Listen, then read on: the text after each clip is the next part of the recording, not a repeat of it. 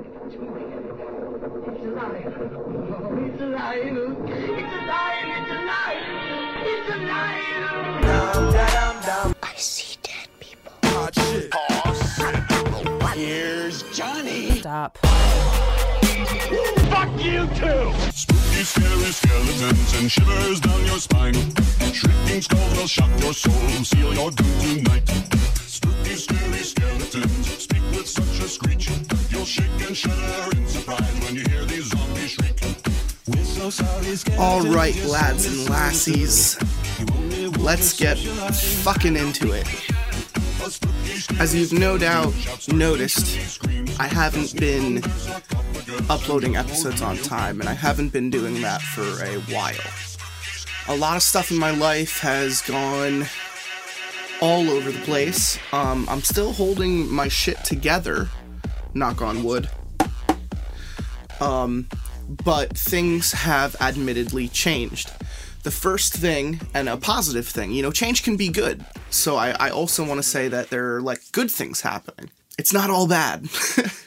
the first good thing, and you might notice from the quality of this episode, is I'm recording in my new little studio. I have this little room, it's probably like 10 foot by 10 foot, super closed in. The sound quality doesn't echo, it's super close. Um, I have a nice little TV for Let's Plays and shit. I am not starting this episode by saying that the show is ending. That's that's the opposite. You, I wouldn't get a new studio room and then immediately tell everyone that the show is going to end. That's not the news that I have been waiting to tell people. That's just that's not what's happening right now. So you can get that out of your mind. Lots of pasta is not ending, but we are going on a short hiatus. I can't really handle the workload right now for several reasons, uh, both in my industry, what I do for work. Um, this is known as like busy season. I don't get out until like 9 p.m. sometimes. It sucks. I'm running out of time. I'm losing sleep. Um, I'm trying to be healthier in my life, but it's drastically affecting other parts of my life. So I think from about January to March ish, uh, each year, I kind of have to take a step back. And that's just because, you know, I'm an adult now and I can't avoid my responsibilities like I used to when I was younger, more brash, and didn't care as much. I do care. I care about what I've made here. I care about the people I do this show with. Uh, even the people who aren't on the show anymore, I still like love all of my friends and all of the people who listen to this show. So no, the show is not ending. I just have to take a break.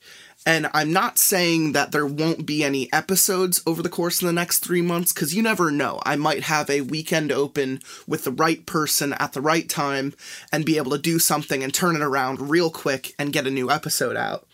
But the truth is, and here's good news part two, other than studio part one, because I really want to break this place in. It, it's so cool. I have horror posters all over the room, horror memorabilia. I have fan art. You know, it's it's super. I I've made myself a spot here, and I want to use this spot, but it also needs the right respect and the right amount of time, and I can't half-ass this shit. If I half-ass this shit, then the quality goes downhill, and you know, I make slip ups like, Star, you've had to point out before when I've let someone's name slip, and that was purely due to lack of sleep. I fell asleep while editing an episode, and next thing I know, I think Where Am I's name, or Frowns' name, or Tenron's name made it into an episode, and I panicked because the point of this show is anonymity and keeping everyone safe um, and free. You know, a part of this show is the freedom, and I think that's what people like about it. There isn't really a label, there isn't really a genre. We just you you join us. You sit here on the couch with us, you smoke with us, you hang out with us. We read stories, we move on. It makes for a good night. It makes for a good car ride. It makes for a good road trip atmosphere, and that's how I want to keep it. I don't want the quality of this show to change just because my life is being crazy. So, good news number 2, and the real reason why I have to a sober up and b take my life a little bit more seriously is because I randomly in December, right before Christmas, right around the time where 152 was coming out and like 154 was being recorded, I randomly just went out for a show. It's a it's not necessarily community theater, but it's not necessarily paid theater, so I'm not getting paid, but it's like a really short and super dramatic show that I just randomly auditioned for because I know I've talked about it on the show before on Lots of Pasta. But I have acting experience. I have an acting background. A lot of us do. Uh, many of us do. Um, I've talked about it so many times. Frowns, Where Am I? Tenron, Django, uh, Gestalt. Like, these are all people I've been in shows with before. Uh, Dr. Ankenstein, uh, Sofa King, even even my brother uh, Spum. Like we've we've all generated a love for theater, and that's where we've gotten our comedy and our experience and our timing. And I just think it's it's a big part of me, and I don't want to lose it. And for a long time, this show was an outlet for for me for doing that. And I know Sofa King and Tenron, like they've told me themselves, that this kind of became an outlet for them too. I know Tenron like looks back on the left right game as like a serial that he and I did, like a professional thing, because we took it seriously. You can tell that we're invested in it, and, and I think the product shows. So I was cast in a show where I'm at, and if it was just some random B part or something that I didn't need to like dedicate a lot of time to, I probably would have just said fuck it. I might not have done it um, or I might have kept this going, you know, throughout the winter. But the truth is, I got cast as the male lead of the show, um, which isn't tough because the male lead of the show is a 20 something stoner who lives in his mom's garage. so I'm not I'm not necessarily ashamed of being typecasted. But what I'm saying is I am in more than 70% of this show. I have over 50 pages of dialogue to memorize and perform in front of live audiences. And I just, I know in my life at this crucial part in time, I need to sober the fuck up and get my shit together and nail this part, nail this acting gig. And I can't do that I can't do it right if I'm constantly worrying about something that I just like to do for fun in the background, kind of nagging at me. And I enjoyed my New Year's just getting into the the New Year 2020. Like 2019 sucked ass for me.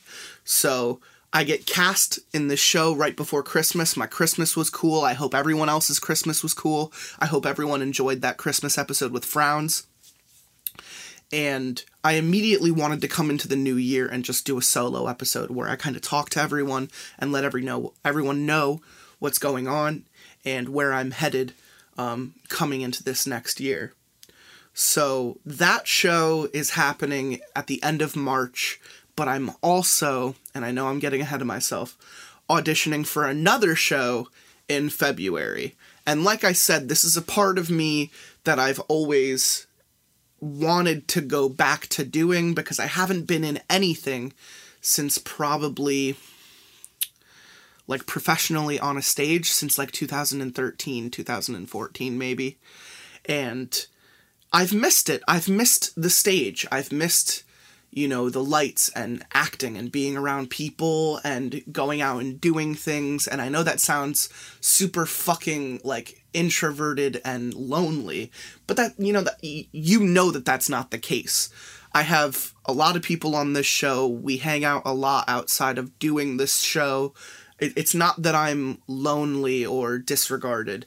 It's that I'm passionate and I'm passionate about the things in my life that I enjoy doing and a lot of them require time and a near professional amount of experience and articulation. And I think like I can't wholeheartedly give myself to this product and that show at the same time. It's just too many things to juggle with how terrible my workload is for the next like 4 months. So what I'm saying is the show is lots of pasta is kind of going on a hiatus and i'm not going to say there's a time where it's going to definitely come back i'm not going to say that there's a time frame i'm even thinking of what i'm just going to say is there might be episodes here or there and i want to aim to be back into a program by vague explanation this summer uh, winter is bad. Winter is just tough. You know, uh, my last winter here in Pennsylvania was rough. It basically looked like the fucking apocalypse. There were cars abandoned in, in the storms that we had. It sometimes took me three hours to get home. Like, winter sucks, and it sucks for me mentally too because I'm bipolar manic depressive. You know, like, I like to sit inside and whine about shit when it's cold and gross out and I can't do anything. And as much as I aesthetically enjoy the winter and the snow, I can't full heartedly say that I'm myself when both my workload is shit and the weather is shit and mentally I'm shit. So I just want to vaguely say that the show is going to be back uh, this spring or summer. Um, definitely in the summer. I'm alluding to the spring if this next show that I'm auditioning in February for uh, doesn't work out. But um, the show I'm in right now, that I'm one of three leads in, um, that is happening at the end of March. So don't expect the show to come back full swing until at least April. And I think expectations uh, generally my rule of thumb is that they're a bad thing so try not to have them especially for something like this um, i don't want to lead anyone on i don't want to string anything along i don't want to make empty promises i've always been very honest very upfront about what this is and how i like to present it so i don't want anyone to like misconstrue what i'm saying um, this is what it is, and I want it to continue being what it is full heartedly. So that's that. That's the real talk. Let's wrap that shit up. Family and friends wise, some stuff has been going on health wise with my parents that I'm not too happy about. Um, that has me kind of worried and losing sleep. So there's that to worry about. And friend wise, there's been a lot of drama, and I just, I don't do well with a lot of this shit. So there's just been a lot on my plate. And when I picked up this role in this show, you know, it's about a dysfunctional family, and I can't help but like emote to it and relate to it. So I want to give it my all, and I want to do the best I possibly can because for the first time in years, I'm going back into the spotlight and I want it to count. I want it to be worth it. If I'm not doing this, something I love, lots of pasta I love doing, if I can't do this, then it better be for a good goddamn reason. like I'm either dead or somewhere else. So just take that as you will. Um, and we will have one really good episode, hopefully, to kickstart 2020 and hopefully come back at some point uh, to do some follow up episodes before we get back into the swing of things come spring, summer of 2020. So that's all I had to say. If anyone has any questions about anything, if anyone resides in PA and wants to come see my fucking show, I might be willing to fucking say who I am and where I live and, and all of that shit, uh, just so I can get some support. Um, but those of you who listen to the show and know me personally, uh, just know that that's why this is happening and that's where I'm gonna be. And you know, just message me, talk to me. You know, I will. Um, I'll I'll obviously be around to talk, just not around to record a two hour long episode that takes four hours to edit and upload online. so um, I can't dedicate six hours of my week to something anymore. so here I am, and this is episode 155. I want to uh, next move on by thanking everyone for being a part of this for the past three years. Um, it has honestly changed my life. It's become something that I am proud to talk about with people. I, I know going into 2020, there are at least three or four people I've been talking to recently, new people, about coming onto the show, and they have big attitudes and big moods, and I'm really excited to get them here. And um, there are people who have been on the show already who have maybe only been on like an episode or two um, who are already like jonesing to get back on. And um, it's it's always been a juggle a balancing act to try and get uh, timing for certain people to work or getting the right person back after a long while like I know Lanky Lucifer is probably moving soon. God rest his soul. And I've only recorded like one episode with him, so I need to get another episode on with him before he moves in the, in the coming year. So I, uh, you know, there's a lot of shit going on, and I'm gonna do my best to kind of uh, make some stuff work if possible. Um, but I just want to thank everyone for being attentive and for wondering what's going on and messaging me and making sure I'm okay and everything is is fine. I am fine and I know that's a bullshit term, but I'm not lying when I say I'm going into 2020 looking to be healthier, happier and more fun.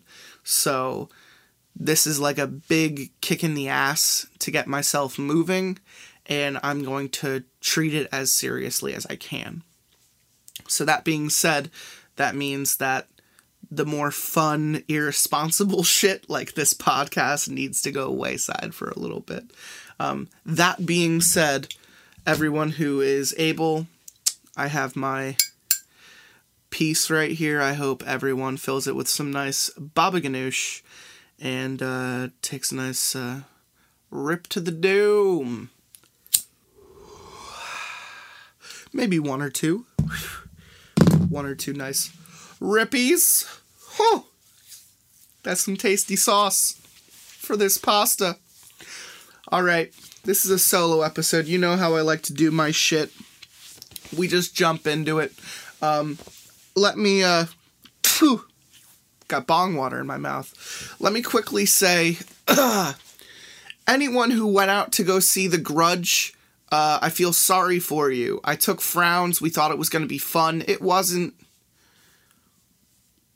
It really wasn't. It was bad. It was a ba- it was a bad movie. And I'm not saying the original Grudge was uh, a fucking masterpiece by any means, but it was better than that shit. I think Sam Raimi should be fucking embarrassed for having his name attached to such a product because it was laughable, but it's not like so bad it's funny. It's just bad to the point where I'm embarrassed, or bad to the point where, get this, I really wish I went and saw Cats instead. Because at least with Cats, I know it would have been so bad it's funny, or so bad it's good, or at least weird and polarizing enough for me to enjoy. Whereas Grudge was just like unenjoyable. Like, the acting was garbage, even though it's like a bunch of people who are usually good in movies. Um, so, you know, it's just like one big word for the grudge disappointing. So, um, hey, if you find that shit funny, go see that movie, maybe. I don't know. Wait for it to come out on DVD Blu ray or rip it online for free and do a bunch of edibles and just laugh at it because I wish I did that, but I didn't and I regret it. Anywho, 2020. Oh fuck you. Let's let's let's do this. Let's oh, fuck me.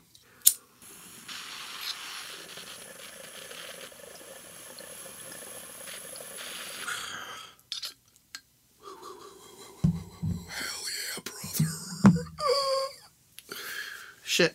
So, uh, the story I'm reading on this episode, as you no doubt noticed from my creepy ass thumbnail from, uh, what's it called? The PS1 game called, uh, Walt Disney World or Mickey's Magical Racing, Walt Disney World Magical Raceway, whatever the fuck, where you race through Disney rides. I fucking love that. Um, that video game on the PS1. However, may I say, Jiminy Cricket is the stuff of nightmares. Uh, YouTube that opening uh, cutscene of Jiminy with the poor shoddy CGI just way too close to the camera with his wrinkly ass cricket face, um, saying some stuff about racing or believing or magic or what the fuck I don't know. Uh, that's that's the picture I used. Congratulations, you now know what it is uh, to see my nightmares. This first, uh, this why I say first, I don't know. It's the only story I'm reading on this episode. As you probably know, how I do in my solo episodes. Uh, I am reading "When You Wish Upon a Star." Uh, this is a popular story from Reddit No Sleep. I believe it was a month winner or uh, honorary mentioned winner of the last couple years, but I know it's not old. I want to add a question mark to that because I think it was somewhere in the last five years, maybe. Um, I'd like to think it's more relevant because I'm trying to do more relevant shit. Um, that being said, this uh, the story's a little long. It's cut into six parts, so I might as well get the fuck on with it. But first, once more.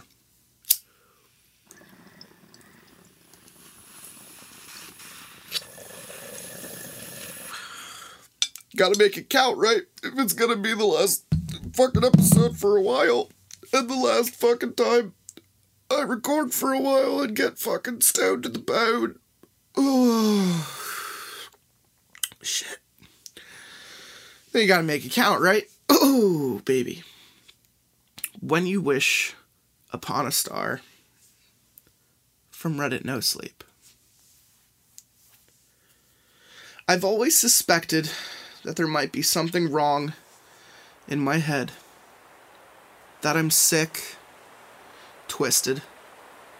I need to get this off my chest. I've never told anyone what I've experienced throughout my life until now. I figured this would be the perfect place to start with full anonymity. I apologize in advance for the wall of text. Here goes nothing. Despite coming from a loving family, I craved attention as a child. Wow, I'm already taking way too much similarity with this narrator. I suppose it was only natural my younger sisters were both born with special needs, and I felt somewhat neglected by my family. I'd often do disturbing things to catch the attention of my parents, force myself to throw up, deliberately walk into the coffee table to bruise my skin, cry for no reason, lie through my goddamn teeth. Like I said, I'm twisted. I'm twisted too. It was obvious when I was a child. Anyway, these stupid acts always meant that my parents would immediately focus on me, so my actions weren't without purpose. After behaving like that, I'd felt like the center of the world again. Like I was a necessary being, not just a decorative piece of flesh to pad out the family photo in the front desk on the front of the Christmas cards. As I got older, my parents began to wise up to my tricks and started to focus on my siblings again, leaving me to sit in front of one of my Disney VHSs with a bag of sweets to keep me satiated. That's what I'm doing, and I'm 27. My favorite was Pinocchio, which is ironic for the recent episode with my brothers. Pinocchio! Do you remember that old song from it? The one where he tells you that your dreams will come true if you wish upon a star. When you wish upon a star. I don't know, I went into Adam Sandler there, but. My father got a new job when I was eight years old, and we moved to the other side of England. Oh, fuck! I've been missing the opportunity to do a fucking accent. I started a new school on a cold Monday in February. Halfway through the school year, I didn't make friends easily. Children can be fickle, and although I was interesting to them for the first day, they soon grew bored of me and were irritated by how different I was to them. They started to ignore me, too.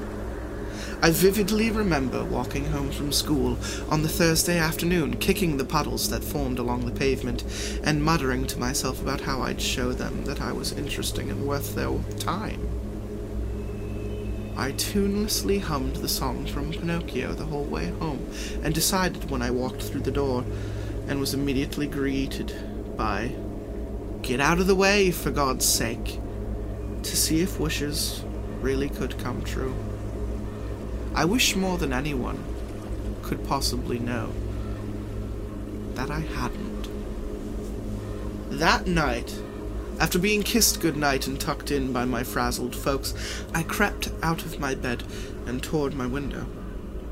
My eyes scoured the sky, searching for a star to wish on. I didn't want to pick the brightest. Everyone would be wishing on that one. It would be a waste of time. I settled for one that was almost out of sight, semi tucked behind the roof of that house that our garden backed onto. It looked like any other star in the sky, but had a touch of pale red to it. I liked that.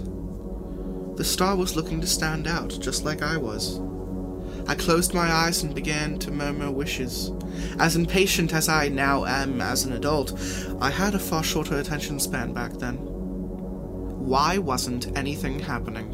Why weren't my wishes for love, attention, and devotion coming true immediately? Why were my parents still snuggled up down together downstairs without me? I got angry. I cursed at the star, telling it there was no way it could ever make my dreams come true. It was a stupid, worthless star. No wonder everyone preferred to look at the bright, shiny one instead. I slammed my window shut, dragging the curtains back together, and stomped back to bed. I pulled the covers over my head to create my own little den in which to quietly seethe. Soon enough, I fell asleep. What I dreamt next would change my life forever. I'll just take a second to apologize for the poor way I'll describe this. It's still hard to relive it, even 14 years later. My dream started off normally enough. I got a lift to school because it was raining harder than I'd ever seen. My mother nearly ran a red light, unable to focus, due to the sisters screaming in their car seats. I ran into my classroom from the car park. It was temporarily housed in a shabby mobile unit due to building work going on in the main body of the school. The windows leaked and the wind whistled through the gap under the door. I walked into the classroom and nobody lifted their head. My Wellington boots squelched dejectedly as I made my way across the sodden carpet to sit at my desk. The teacher came in and asked us to settle down and take out our pencil cases. I grabbed mine and felt a sharp stab in the palm of my hand. By the time I glanced down, the blood had already begun to drip onto the wet carpet beneath me. I yelped. The teacher told another girl in the class to walk me up to the nurse's office to clean my hand up and see whether I needed to go to the hospital. what, a, what a puss. We left the classroom and started walking. Along the way, we stopped into the ladies' bathroom as she wanted to use the facilities. Coming out of my cubicle, I have a vagina I looked down at my palm as I washed my hands. The blood mixed with water was the exact shade of the pale red that the star had been. I smiled to myself, thinking of how childish I had been to think that wishing on a star would actually work, when a cool draft played across the nape of my neck. I looked up into the mirror.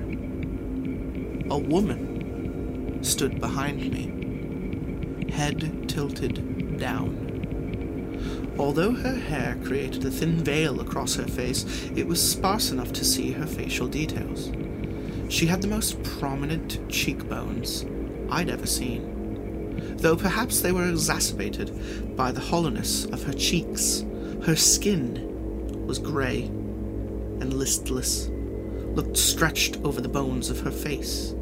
It was flecked with age spots and small pale red bruises. A thin, twisted mouth hovered beneath her nose, quivering. I gasped and turned around. There was no one there. It must have been a trick of the light. yeah, yeah, okay. Perhaps this cut was more serious than I'd first thought, and I had lost enough blood to make me hallucinate. I don't really care if it was real or not. I needed to get out of here and away from this bathroom.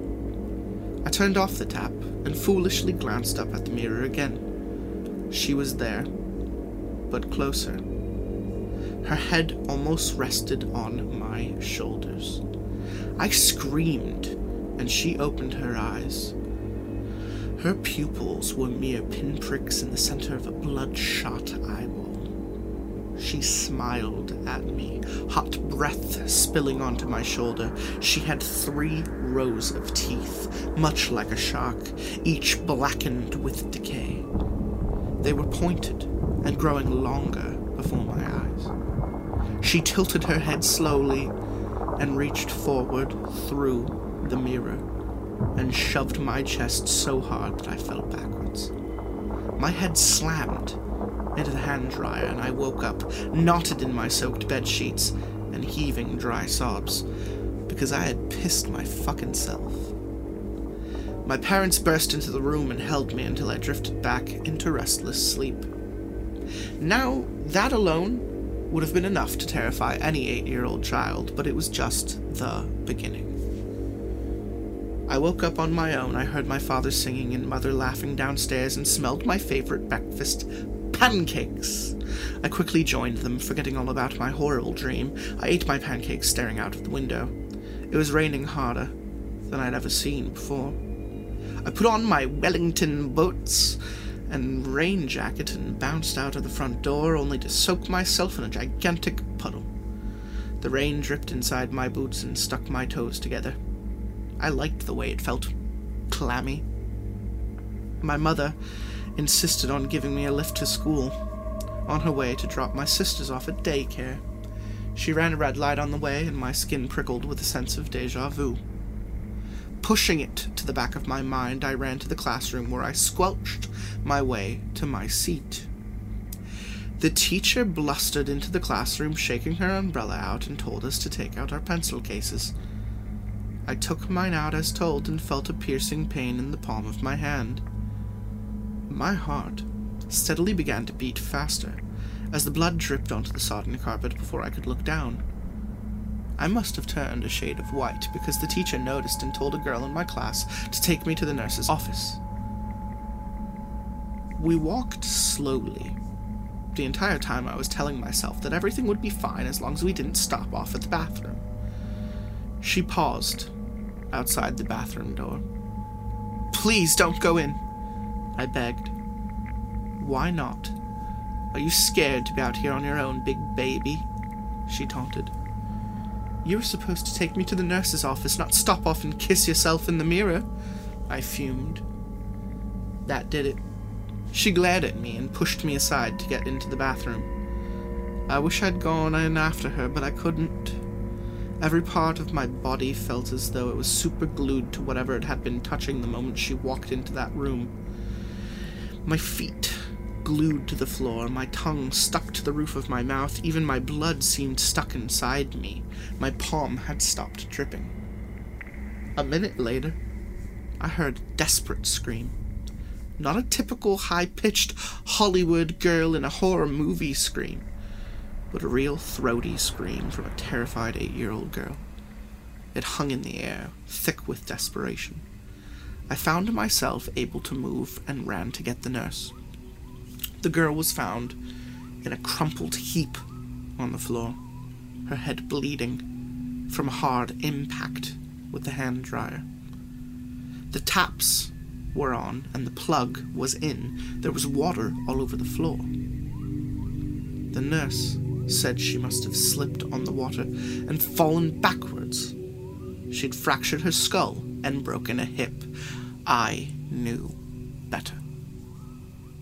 I went to visit her in the hospital while she was unconscious. She's not dead! I wanted to apologize, to shout it at her for not listening to me, to cry and hug her a myriad of emotions. In the end, I just sat at the edge of her bed, trying not to make eye contact with her sobbing mother. I hated myself. It should have been me. I walked myself home from the hospital, stomping in the puddles as I had done that day, before everything changed. I looked down into one and saw. I swear I saw an old woman giggling to herself before my foot splashed her into a thousand pale red droplets. Not everyone can pinpoint an exact period of time where their life changed forever, but this is mine. I have many more memories, but I think this will do for now. I like it. I like creepy, insidious old lady.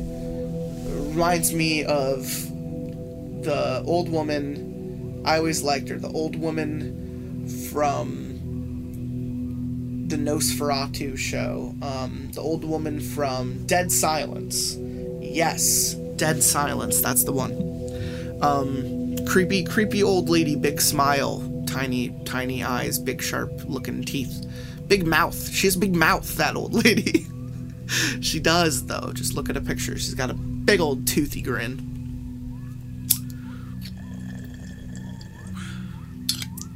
How, do, how does everyone feel about my British accent? Should I keep doing it? Should I not? I'm gonna keep doing it. Part 2.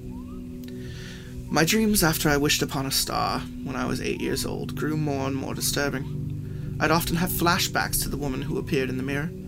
I don't remember the point when they started to spill out into my waking life. I'd brush my teeth before bed and she'd appear behind me in the mirror, flashing her twisted smile, her gnarled hands reaching for me. I'd take a bath, and when I let the water flow down to the plug hole afterwards, I'd hear a faint, low laughter from the drain. Things started to appear physically, too. Climbing out of the bath, I'd reach for my towel and find it coated in gray, stringy hair. Fingertips would scrabble from the plug hole when I'd let the water out from washing my face in the sink, reaching for me. My parents, of course, thought I was lying again to get attention. Any physical manifestations of the old woman would conveniently disappear at the moment I ran for help. In the end, I learned to stop running to them, pale faced and wide eyed after an encounter. No one would believe me after how much I'd cry wolf, and I couldn't blame them. She spilled out into every element of my life whenever I became lonely, wishing for someone to pay attention to me even though I knew how she would thrive on my desire for company and would become more powerful the more desolate and unwanted I felt, I began to consciously resent the time I spent alone. Of course, this in- increased her desire to toy with me. I'd walk near a television and it would crackle, turn to static. When washing the dishes, glasses would shatter in my hand, always piercing that same point on my palm. It began to make a pattern although I would not realize this for a number of years. She would mess with the songs on the radio, crooning over the top of the latest pop song in a creaky, sing song voice. the worst incident, however, was after I was sent to my room for swearing at my mother. Cunt! I'd failed a test for the first time at school and came home wanting attention. My mother was busy and tried to tell me to wait until she finished doing whatever it was that she was doing, and I snapped, What's the fucking point? My father led me by the arm to my bedroom in the attic of the house and told me to stay there and think of what I had done. He knew my tears were because I was being punished, but he had no idea how much. The attic of my childhood bedroom was a vast space with two crawl spaces on either side, which had doors leading out into my room. My parents used them for storage and kept the doors locked, as some of the floorboards were missing. They became stiflingly hot during the summer and freezing in the winter. They had always scared me. My few friends and I were at the time obsessed with monsters and scary stories. When playing in my room after school, we would sometimes lock each other in there as a prank. We shared dark fantasies about the monsters living in there, creeping out in the dark of our night to devour us, and how we would slay them and become heroes. I think, looking back, that it is natural for a young child to be afraid of a dark, narrow space, especially when they daydream about monsters living in there. This fear is doubly justified when the child in question has something malevolent toying with them. After my father took me into my room, I sobbed until nightfall. I eventually crawled into my bed and pulled the sheets over, a habit I had brought with me from early childhood whenever I was angry or upset. I felt invisible when no one could see me, when no one could read my facial expressions. It felt utterly private. I had made the transition from quietly seething and weeping to taking myself off into the dream monster world when I heard a scrape. I froze in my bed. Maybe it was just the wind creaking through the floorboards again. The room was silent for a few more minutes. I relaxed and my mind drifted once more. There was a deep scratching sound this time coming from the storage space. I wasn't hearing things. This was happening. I heard a squeak, the sound of unoiled hinges moving. I knew the door to the storage space had opened. A slow shuffling noise, much like the sound of a four legged animal dragging itself across the floor, combined with a shuddering, rasping intake of air. To say that it made my heart jump into my mouth is a gross understatement. I thought that if I didn't move, didn't breathe, she wouldn't be able to find me. It was only my heart, wasn't throwing itself wildly against my rib cage. I felt light pressure on the bottom end of my bed as my quilt lifted. The game was up. She had found me. I felt the breeze flutter over my ankles for a moment before I realized what was going on. Her hand took a sudden, vice like grip on my left ankle. I felt the same piercing pain I had felt in my palm the first day she appeared in my life, followed by the moist, thick trickle of blood down the sole of my foot. A metallic scent hung in the air. I screamed as hard as I could and lashed out, trying to kick her off of me, which made me fall off my bed. I landed in a heap with my quilt cover wrapped around my face and torso, my legs still bare and thrashing. My father, to his credit, rushed into the room the moment he heard me thud to the floor. He stared, ashen faced, as he took in the scene. He didn't say a word to me, but took me into the bathroom where he showered the blood off of me from the wound on my ankle. I kept my eyes squeezed shut as tightly as I could, terrified of seeing her fingers groping towards me from the drain. I kept my mouth shut, too. I didn't want to involve him with the horrible situation I had landed myself in. After bandaging me up, he carried me to my parents' room where I lapsed into fitful sleep. I didn't move out of their bed for three weeks. I rang my father this evening to see if he could remember this incident.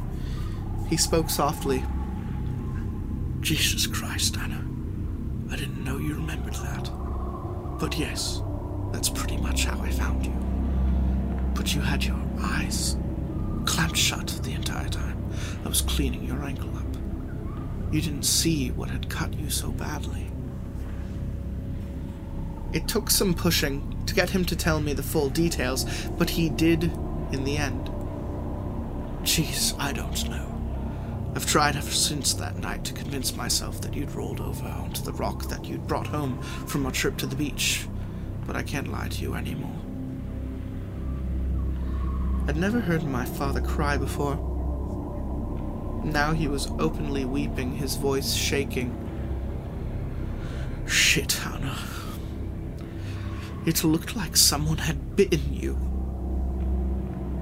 He had found a brown, decaying tooth. That's pretty great. Oh, that was that was part two. It's pretty fucking awesome. I, I like I like this story a lot. I can't help but feel that someone like uh, Tenron or even Cannibal Siren would have would have found this sto- story pretty fucking cool. It's the uh, the downside of reading by yourself. You don't get to fucking joke about it and get excited about it with anyone else. I'm just sitting here giddy by myself in a tiny room. Part three. This is going to be another long post, so I'll apologize in advance. I've noticed of some of the comments that people have been a little confused by my gender. I'm a girl. I only point this out to explain why I was in the girls' toilet in part 1 and why my name is Anna, as shown in part 2. Here goes. What happened to my ankle played on my mind relentlessly for months after it happened. By this point, the wound had healed into a small, pale red scar. It would throb late at night when I was scared and when I felt alone. When I turned 13, I realized that the woman would appear to torment me whenever I craved love and attention. So I made it my mission to stop doing this. And I became a huge bitch. I filled my time reading books out loud to myself, acting out plays with myself, singing to myself, anything I could think of that would keep my mind busy and would show anyone watching me that I was perfectly fine on my own. I'd fall into bed most nights around 2 a.m., exhausted, and sink into a deep, dreamless sleep almost immediately. Of course, there were times when I messed up when I let myself think about how it might be nice to have a partner to act out a scene with, or someone to tell jokes to. Most people say that when they see a ghost or a spirit, the air turns cold. Whenever I slipped up and inadvertently wished for company, things were different. It's hard to explain the feeling. It felt like most of the air had been pushed out of the room, and the air that was left had expanded and was thickly viscous. It surrounded me, suffocatingly warm. I began to think that maybe the woman was taunting me not just when I felt lonely, but because I gave her the ability to by feeling empty. This thought terrified me. I'd sneak into the kitchen and occupy myself by filling myself as full as I physically could. Oh, fucking me too. I fucking specifically after like three good rips, man. I just fucking tear apart my kitchen, dude. I'd eat slice after slice of bread smothered with jam, bunches of bananas, noodles, ready cooked meats, any, anything I could get my hands on. By the end of a binge, I'd feel so full that there couldn't possibly be an empty space inside of me. Then panic would set in. What if I have to shit? What if she appears and I'm too full to run?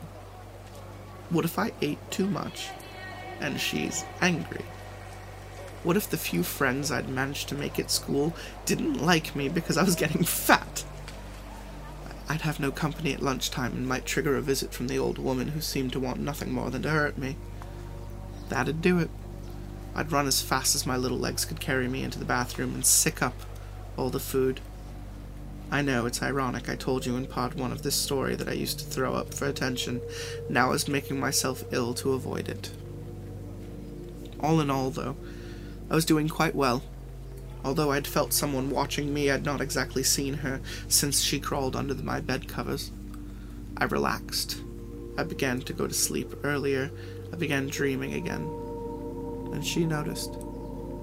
At first, it seemed inconsequential. I'd dream of falling over, twisting and skinning my knee, and I'd wake up and do it. In the mornings, I'd wake up and tell my mother to have a bandage ready, and by the afternoon, she'd wrap it around my kneecap, an incredulous look on her face. Things slowly, very slowly, began to increase in severity. It took a while to realize that if I'd shut her out of my waking life, she'd take control of my sleep. Fucking Mrs. Krueger over here. Franny Krueger. It went from skinning my knee to chipping my tooth, from chipping my tooth to slicing my elbow, from slicing my elbow to burning myself, despite the fact that I would purposely stay away from heat and flames when I had these sort of dreams. One day, I woke up after dreaming that I'd burnt myself from my neck to my waist and decided to stay in my bedroom the entire day. I lay in bed reading until about 8 p.m when I would feel a air rush out of the room as my eyelids all of a sudden dropped. And I woke up fully clothed in the shower, the water so hot it scalded me. I screamed and jumped out, sliding as my foot skidded in a pile of stringy grey hair and what looked like dried blood.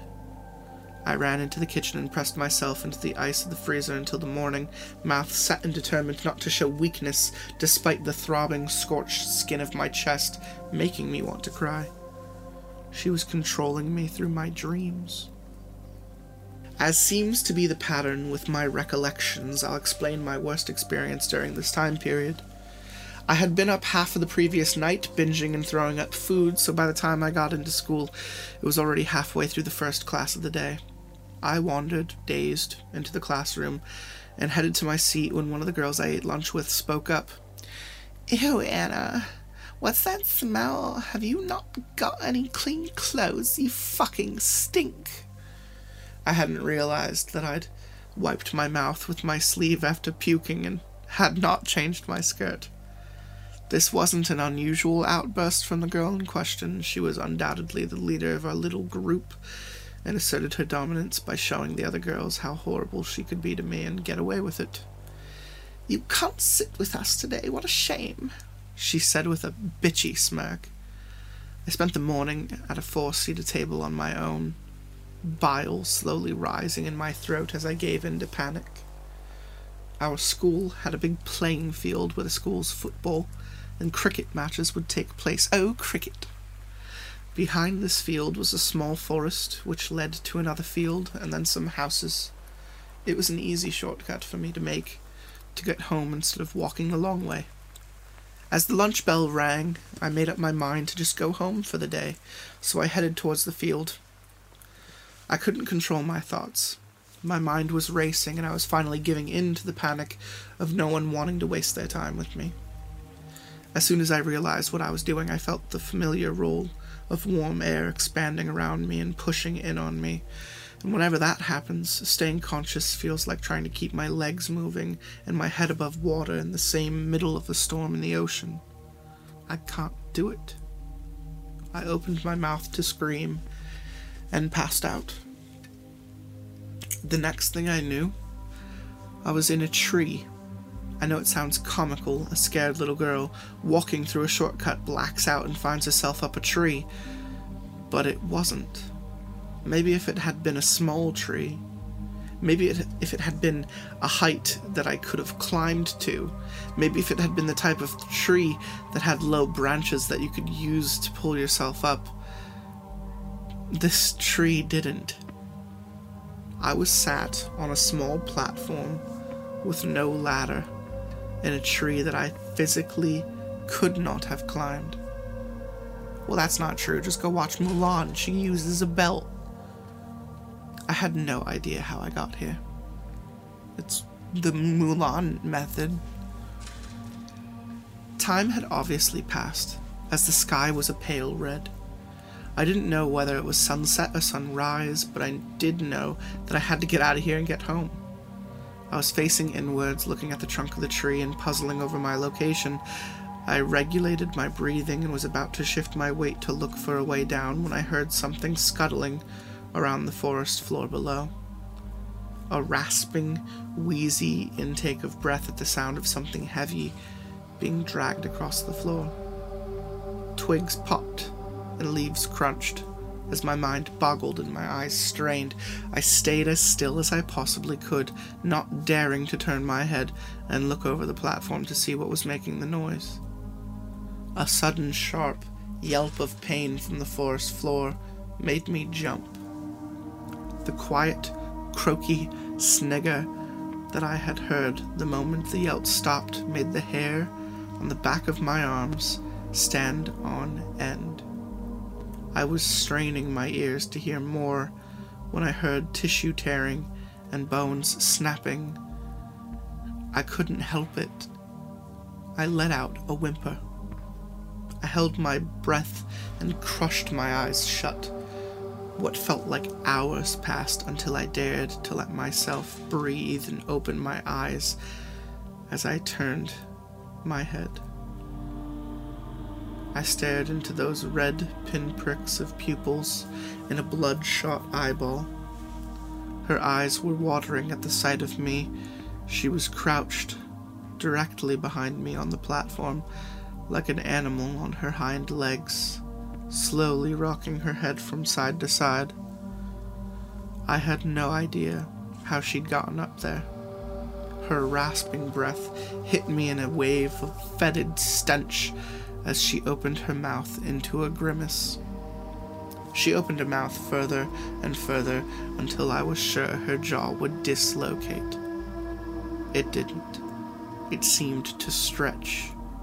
She let out a soft growl, which quickly grew in intensity and pitch until it was a deafening roar that made the platform I was sitting on quiver. Flecks of rancid spit hit my face, but I couldn't breathe. I couldn't move to wipe them off. She grabbed me by the joint of my right shoulder with that vice like grip I had experienced a few years beforehand, and a white hot pain coursed through my body as I screamed with pain. It was at that moment that I decided that I wasn't going to let her sink her teeth into me again. It took all my effort but I managed to roll myself off the platform. All I can remember is that split second of panic as you're hurt, as your stomach drops when you know you've slipped and it's going to hurt. I knew pain would be a small price to pay to get away from her, though. It all went black. And once you go black, you never go back. When I came to, it was the middle of the night. I felt for broken bones with my left hand. I could tell without moving it that my right shoulder was dislocated. I had a deep cut on the back of my head, and the backs of my legs were bleeding. Satisfied that I was safe to move, I picked myself up and wandered home. my parents were nearly hysterical. The girl who had been mean to me had disappeared. They were worried I had too. My parents took me to the hospital, where I told the nurse that I'd fallen when I was sleepwalking, and she said, Oh, that's nice, dear, and continued to read my chart. I don't trust nurses much anymore. I was quiet for the rest of that trip. We got back home, and my parents installed a small gate at the top of the stairs that led to my bedroom so I couldn't hurt myself from sleepwalking again. My father looked at me as if willing me to tell him what had really happened. I didn't have the heart. I couldn't stand to see the look on his face if I told him that her mouth was opened so wide I could see every single tooth in her mouth, except for the one that was missing. They never found the girl. And that's okay, because she was a cunt. Oh, well, that was part three. I really hope people don't hate this British accent because it's an awkward spot to kind of take a hiatus when I'm not talking like myself. Uh, but I'm dedicated. Part 4. I'll apologize in advance for this post, oddly enough. I haven't been sleeping properly, and exhaustion does not lend itself kindly to coherent sentences. I, I will say the grammar has been a little tough thus far. It's not just the accent that I'm, like, thinking about when I'm reading. After I saw the woman in the forest as described in part 3, she appeared to me sporadically. I could go weeks without experiencing anything, then something would happen two or three days in a row. I'd reach into a packet without looking, and my fingers would feel an open, hot mouth. My mother would try to take family photos, but every photo of me would come out blurred or twisted, portraying me as a blank space, framed by dark hair, or as a normal girl with an unnaturally shaped smile or a warped cheek. She blamed the camera. I'd hear faint, ragged breathing from under my bed while I tried to sleep. I lost count of the small pale red bruises that appeared on my body. When I was 15, I went to my first Halloween party. Every previous year, I had stayed home with my family. We would rent scary films and all sit together under a big blanket on the sofa, eating gummy worms.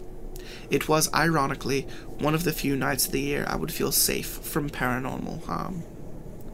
There is something about being close to your family and having fun that shuts out any worries that might be in your head. I felt guilty for leaving them, but I had finally been invited out to a party by the people in class. I was ecstatic. I put on far too much black eyeliner, coated my lips in purple lipstick, and donned a velvet pointed hat. My mother smiled at me as I pouted my witchy face at the mirror. She told me she was happy that her baby was growing up. I sat in the car, nervously twiddling my thumbs as my mother drove around trying to find the address.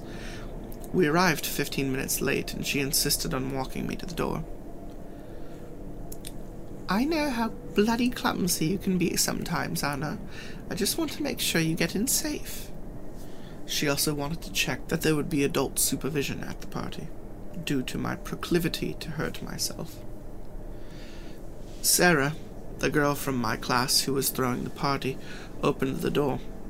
She was dressed in a low cut red dress and had fake blood dripping from her fangs. My mother eyed her with disapproval. Oh, Anna, hi.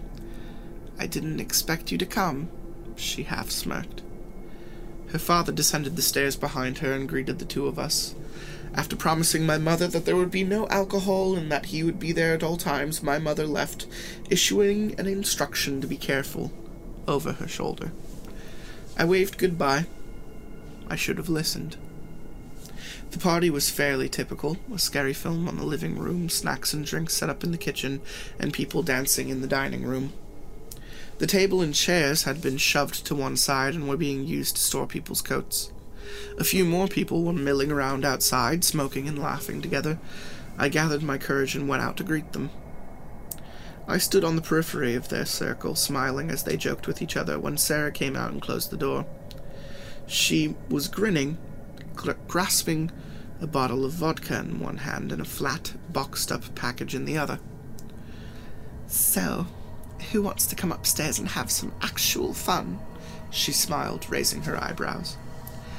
I made to follow the group, and she frowned at me, questioning what I thought I was doing.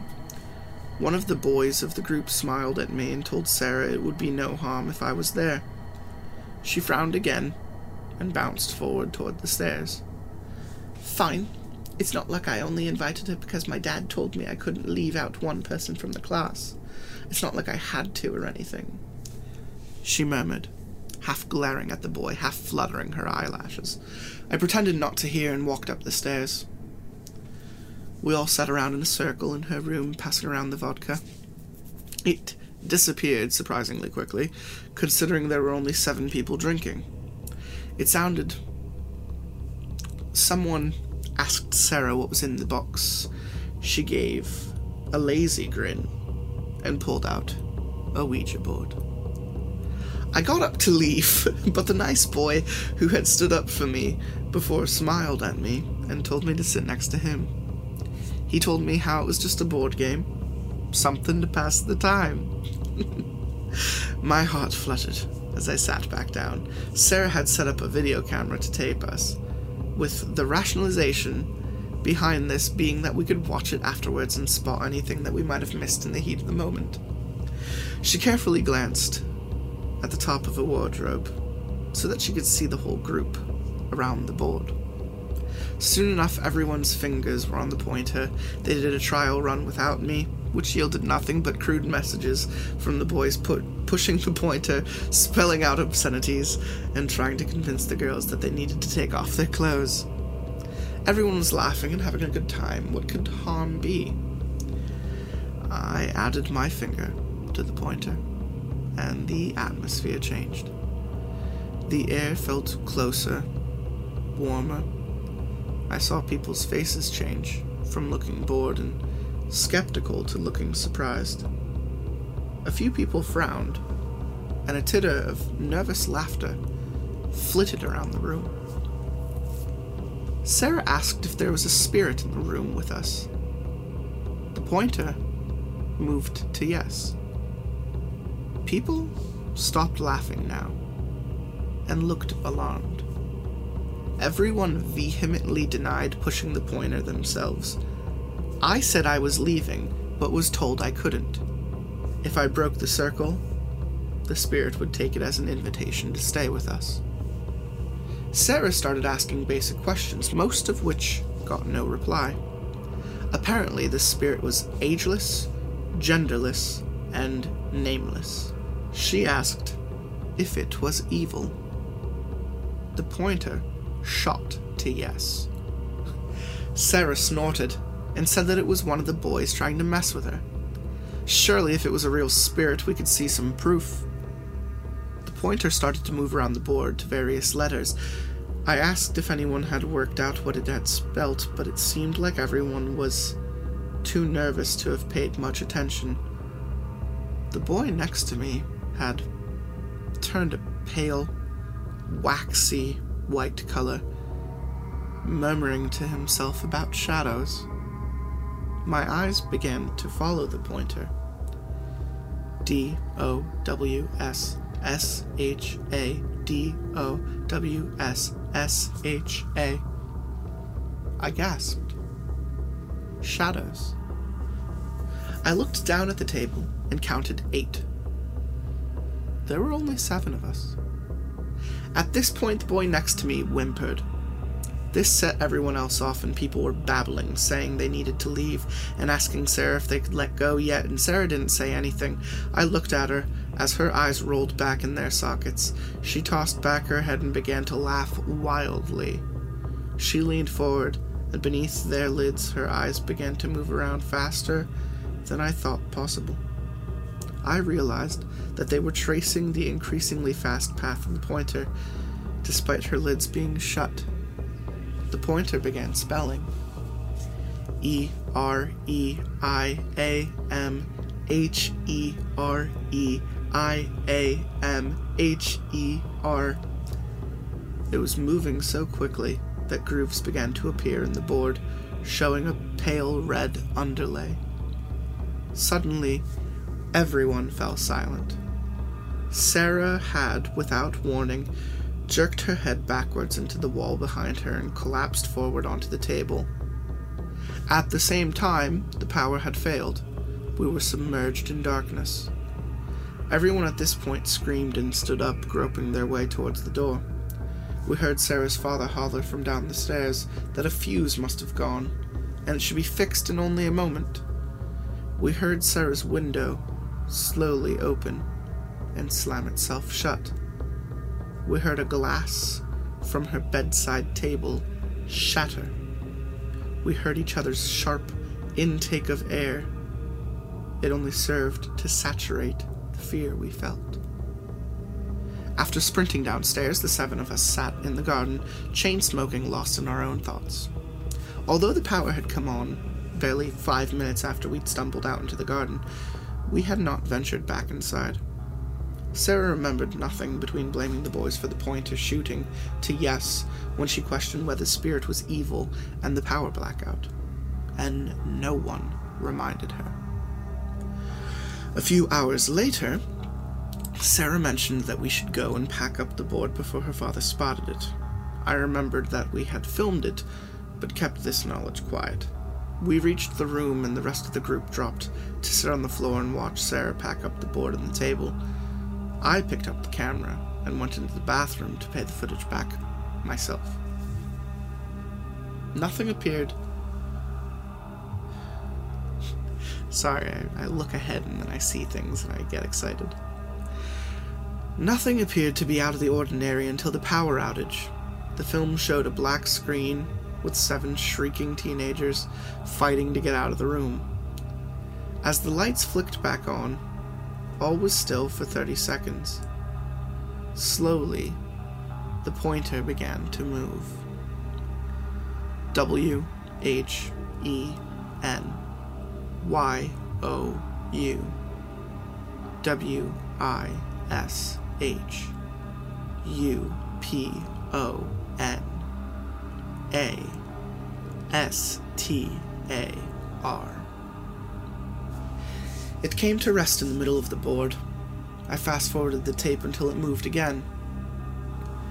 M A K E S N O D I F F E R E N C E W H O Y O U A R E.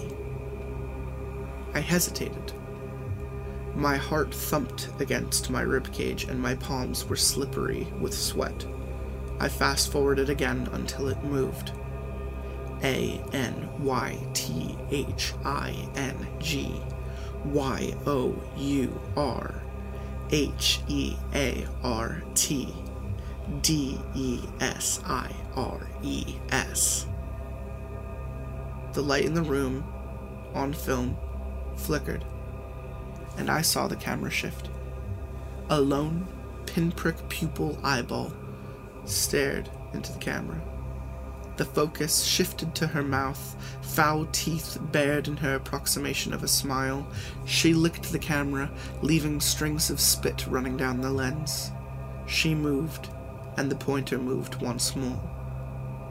W I L L C O M E T O Y O U.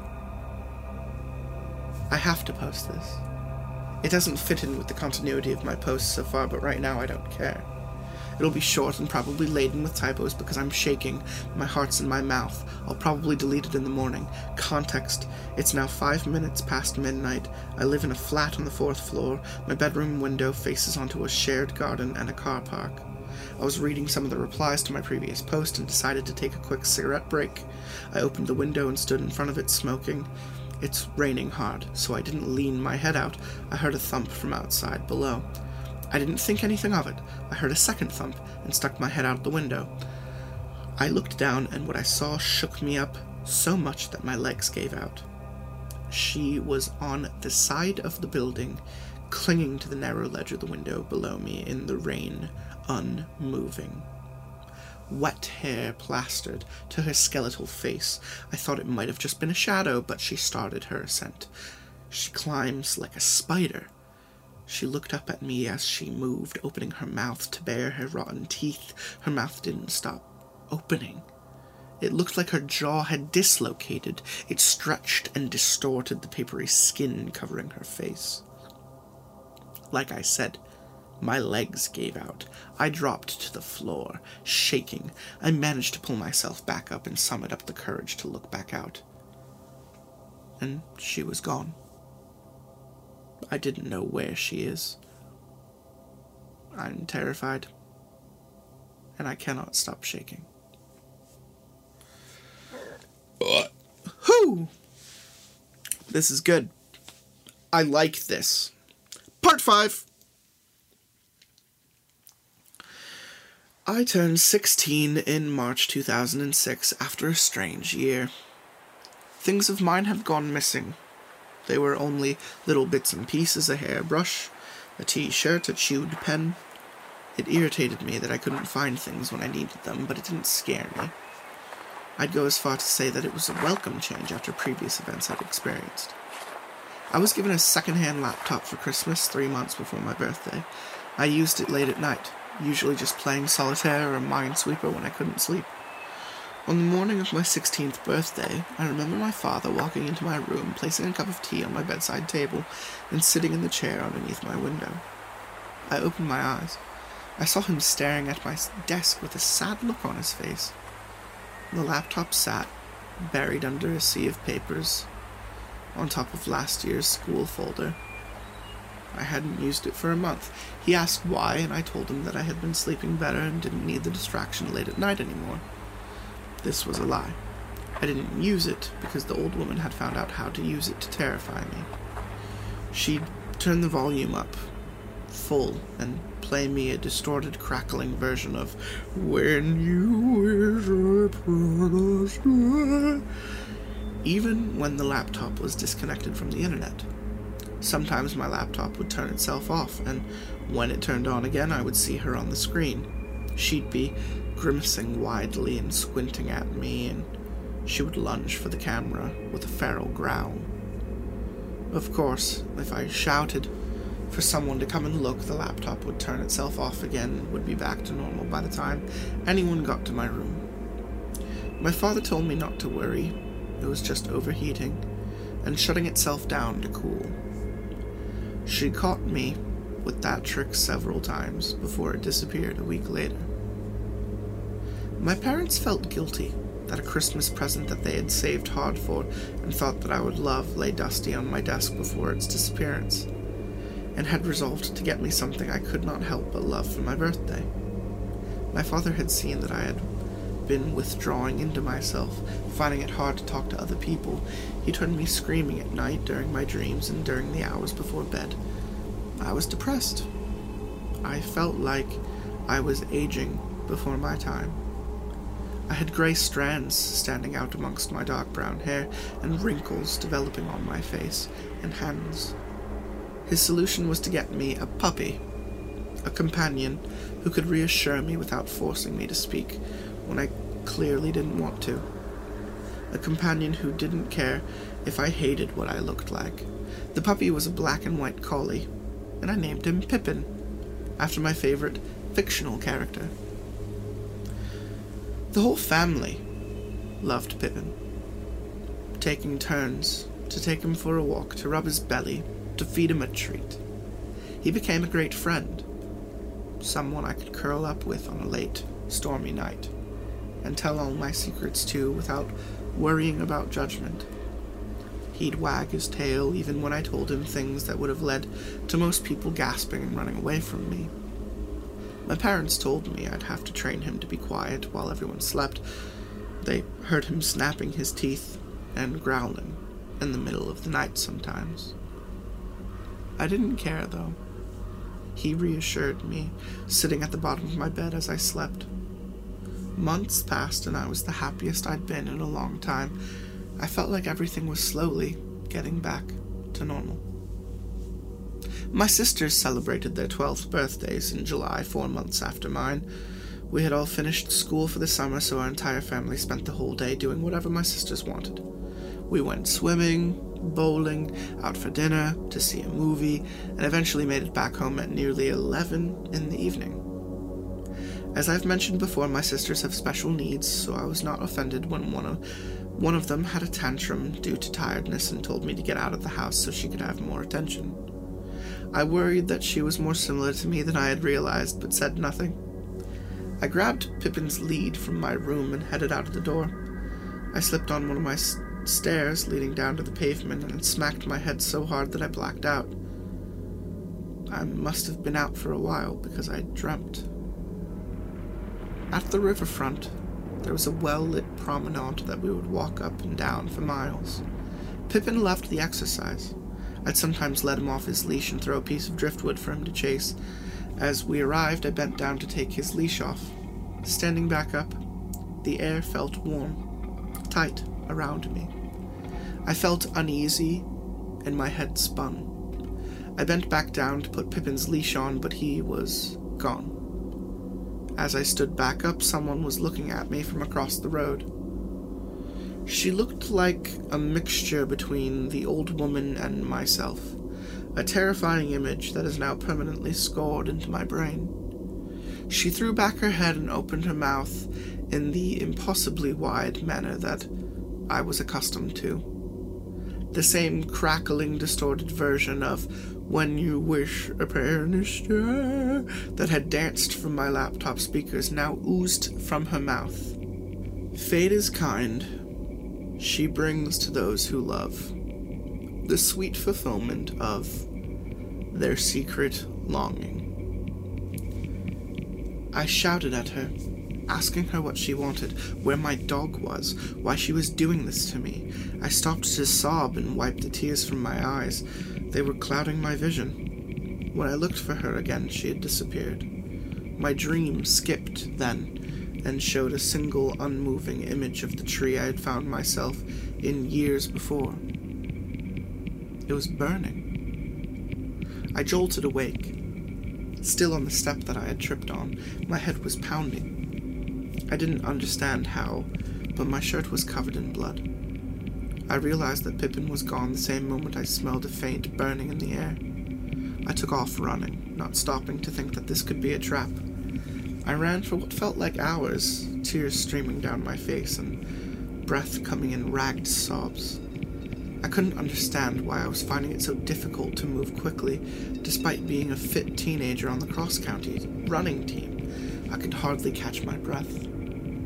I felt like my health was fading, but I put that thought to one side and focused on the only one thing finding Pippin. I entered the forest, shaking in the cool night breeze like one of the many leaves that surrounded me. As I stepped cautiously past trees, my feet stepping on twigs made the familiar pops and crunches that I had heard the last time I was here. This time, the noise was me. I was safe. I didn't need to worry. I just needed to get my dog and get out of here. I don't know how, but I knew exactly where to go. I had to head back to the tree with the platform back to the place where she'd gripped my shoulder so hard that it had dislocated. Back to the place where I'm sure I heard a little girl losing her life below me, hidden in the foliage. Walking there was instinctual.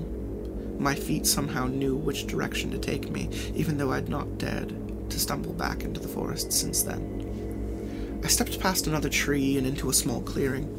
I knew from the atmospheric change that this was the right place, that she was near. The air felt so heavy that it pushed my tongue down when I opened my mouth to gasp. I had looked upwards towards the tree that I had found myself in years before, but there was no platform. She stood on one of the highest branches, an incredibly thin and frail looking one that was not much more than a twig. I couldn't get over how much she resembled me. Her hair had started to turn a dark brown and to fill out. Her body looked less withered and shrunken and looked healthy. I didn't understand.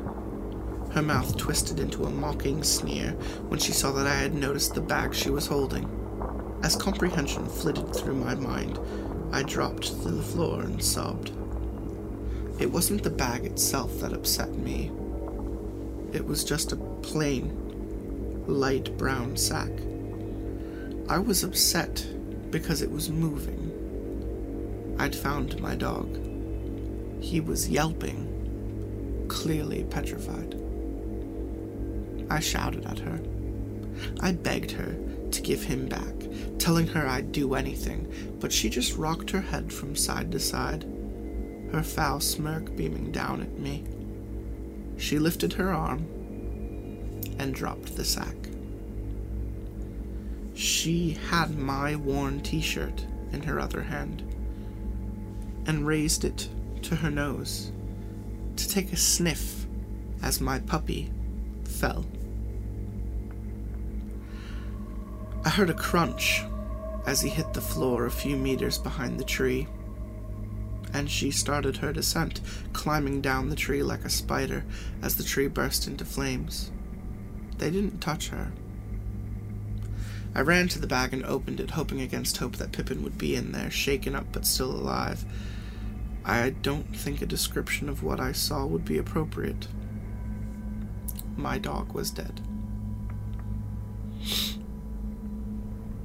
I turned around to see where she had gone and saw her creeping towards me. I saw another smaller black bag tangled in the roots of one of the other trees. I picked up the bag that contained Pippin and, with a pure adrenaline rush, sprinted to the other bag and grabbed it. It was heavy, filled with many small items. I didn't have to open it to realize that she had stolen my hairbrush, my shirt, my old toothbrush, God knows what else. I felt sick knowing that she had touched them, had sniffed them. She took in my scent, my saliva, my sweat. I had become consumed by these thoughts and had forgotten to move. I was shocked back to reality when I felt a familiar, sudden, vice like grip on my ankle, and my scar burned with a fierce intensity. I swung my other leg into her face and got up, throwing the black bag into the fire, consuming the tree. Her low roar of anger shook the trees around me. Her face seemed to melt, twisting back into the haggard appearance I'd first associated her with. I looked to the tree. The light cloth material of the sack had been eaten away, my things burnt. Now just ashes. I ran as hard as I could and did not stop until I got home. The next morning, I finally. The next morning, my family and I buried Pippin. I told them that he had gotten loose from his leash during our walk and had dashed out in front of a car. I couldn't forgive myself. I slouched back into my bedroom when he was buried and saw my laptop on my bed. I opened it up and cried the hardest I ever had. Everything had been deleted except for a file entitled BCWYWF0306, which contained at least 150 pictures. I clicked through them, not pausing on the ones showing her stealing my hairbrush, t shirt, chewed pen lid, not pausing for the ones which showed her standing over my bed, watching me sleep, long, gnarled fingers combing through my hair. I stopped for the ones that were taken after my 16th birthday.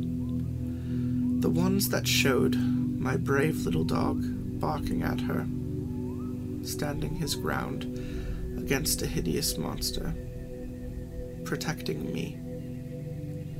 I closed my eyes, remembering how safe I had felt. When I lifted my lids, the file was gone.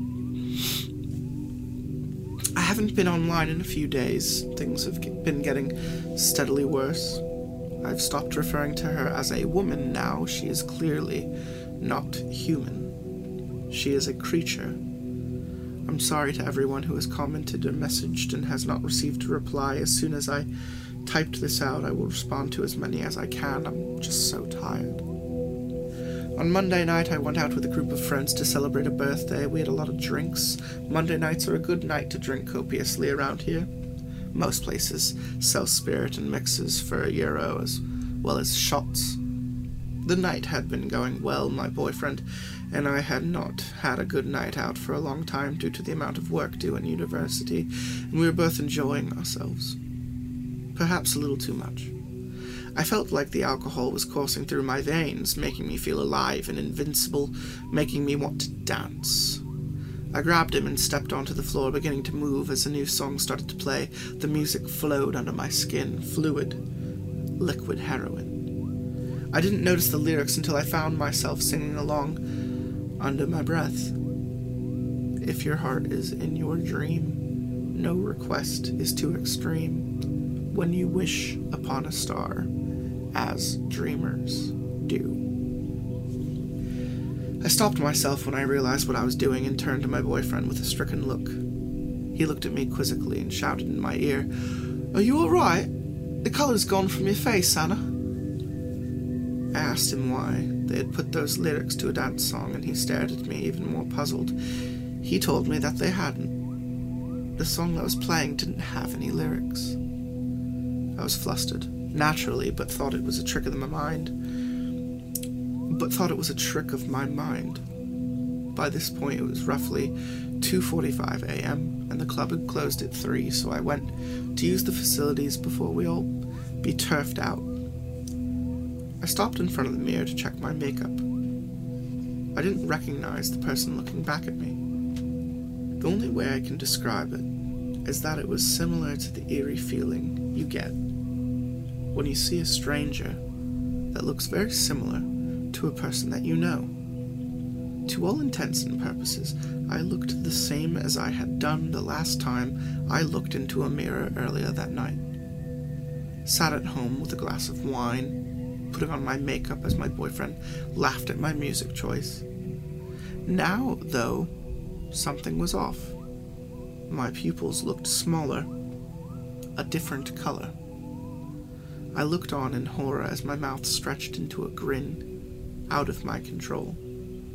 I tore my eyes away from the mirror and turned around to the cubicles.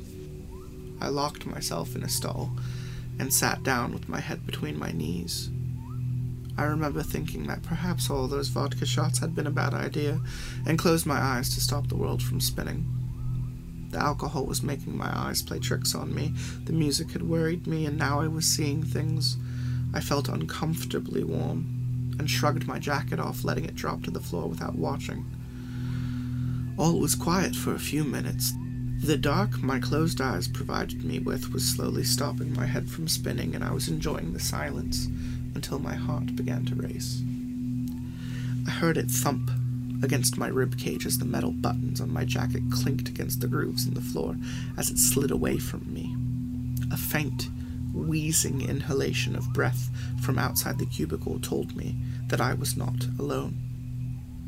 I heard old joints popping and feet dragging as the door to the rest of the club swung open and slowly eased itself closed.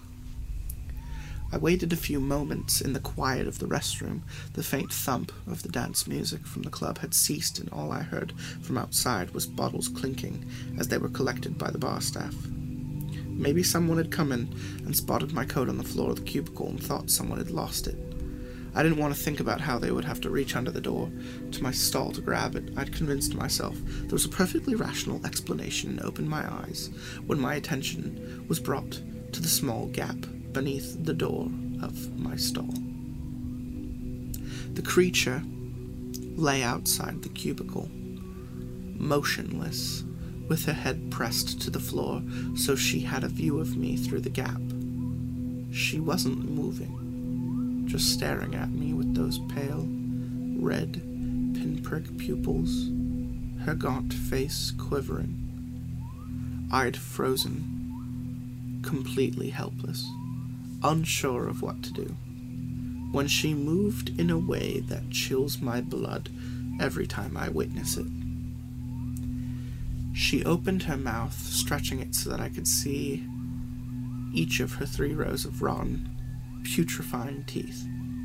I'd never noticed how black her tongue was before, never noticed how it undulated in her mouth as she let out a faint, rasping chuckle. Her jaw crunched and popped as she opened it wider still, and I felt her rancid hot breath suck the cool air out of the cubicle as I sat, paralyzed with terror. Her lower jaw rested against her neck as she finished opening it, and her tongue rolled incessantly. As has happened previously, I heard music coming from her mouth, that same distorted version of When You that sends shivers up my spine. I hadn't noticed her arm at this point, snaking its way toward me, groping for my skin, something to grasp onto with her vice like pinch. I clambered onto the toilet seat. Her face was out of view now. All I could see was her emaciated arm twisting around the floor. It retreated, and I was left in silence again, until a sudden bang on the cubicle door jolted the calm out of me and my foot slipped. I fell to the floor and saw nothing but a shadow through the gap under the cubicle. In a state of sheer panic, I jumped back onto the toilet seat and began to fumble with the clasp of the small window behind the toilet. Her arm snaking reminded me of her climbing the outside of my building, and with a start, I realized she could climb over this door if she wanted to, almost as if she had access to my thoughts. The toilet door shook. I knew she decided to climb over and get me, and that it would take her only a second to do so. But with superhuman strength often associated with pure adrenaline, I heaved myself out the window and dropped one floor into the bushes outside. Shaken, I lay there, shooketh. I lay there and tried to focus on getting my breath to come to me normally, not in short, sharp bursts of fear. I heard my boyfriend's voice and weakly called out for him to help me. His face paled when he saw me, a crumpled, broken girl, wide eyed. I'd badly twisted my ankle and needed carrying. He looked furious, asking what had happened. I told him the basics of what's happened to me over the years nightmares coming true, bites under the covers, Ouija board pointers moving on their own, so on, but never in great detail. This time I was honest with him, telling him I'd seen her in the bathroom. I told him how it was lucky that I'd gone into the cubicle with a window, or God knows what might have happened. We were silent for a few moments as he carried me towards a taxi and I watched him fondly, thinking about how lucky I was that he'd found me.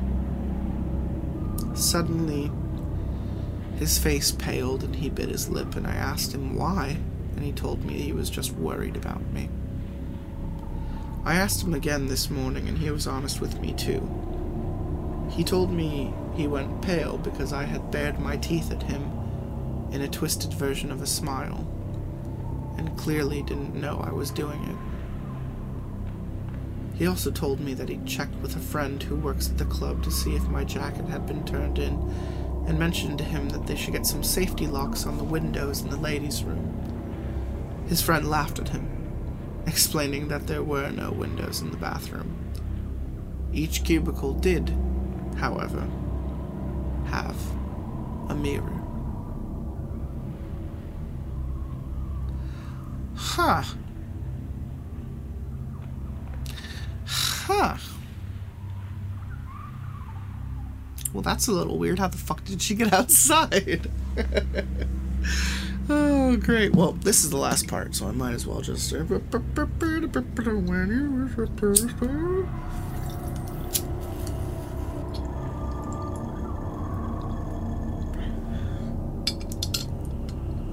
Part 6 Forward, a warning. James M. Cain said, I write of the wish that comes true, for some reason a terrifying concept. Truer words have never been spoken. Be careful of announcing vulnerability when you don't know what is listening. Be careful of opening yourself up to things you cannot comprehend. Be careful what you wish for. I've always been the type of girl who is easily spooked. It doesn't take much to send an inexplicable trickle of fear down my spine, smooth and flowing like a droplet of water from a loose faucet. The barely audible creak of a floorboard in another room when I'm in a bed at night or a sudden cool spot will be enough to set me off. A feeling that I'm being watched from a dark corner in my wardrobe when I'd blindly reach in to grab a sweater will give me the chills a hunch that someone has stood behind me, their breath playing with the loose tendrils of hair around the nape of my neck when I'm at my desk writing stories of the shadows I see at night. An instinct that someone or something is patiently waiting until I fall asleep when it can ooze out from under my bed and hover over me, bending its skull close to my face to inhale my breath. A deep, primitive urge to flee, to drop whatever I am doing, and find somewhere safe and far away nearly overcomes me. I don't go, though. I stay. I brought this upon myself by opening my mind up to whatever was trying to get in. Running won't help me. Not when it's already too late. All those years ago, I wished for company, and my wish was granted, just not in the way that I wanted. I've often wondered, though, whether it was just coincidence that the creature happened to hear me wish for devotion that night, that she happened to be close enough to hear my invitation. The more I think about it, the more I've come to think that she has been watching me for a lot longer than she has been physically around me. Each of the times I felt eyes trained on me as a young child and shook the feeling off, I think it was her. Watching, waiting, commiserating, biding her time. When I was younger, I would try to convince myself that the shadow I had seen from the corner of my eye did not just move, it was a trick of the fading light. I didn't hear a footstep, clawed foot scratching the wood floor, from my living room. Mother told me about how old this house is. It settles at night.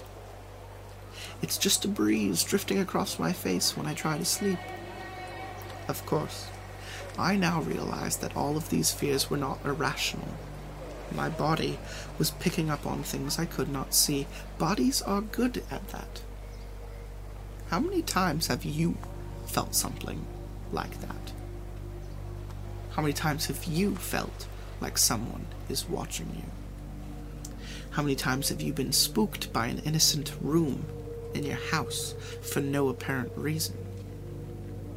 Have you ever felt like there might be someone right behind your bed, camouflaged in the wall, waiting for you to sleep, only to brush the feeling off?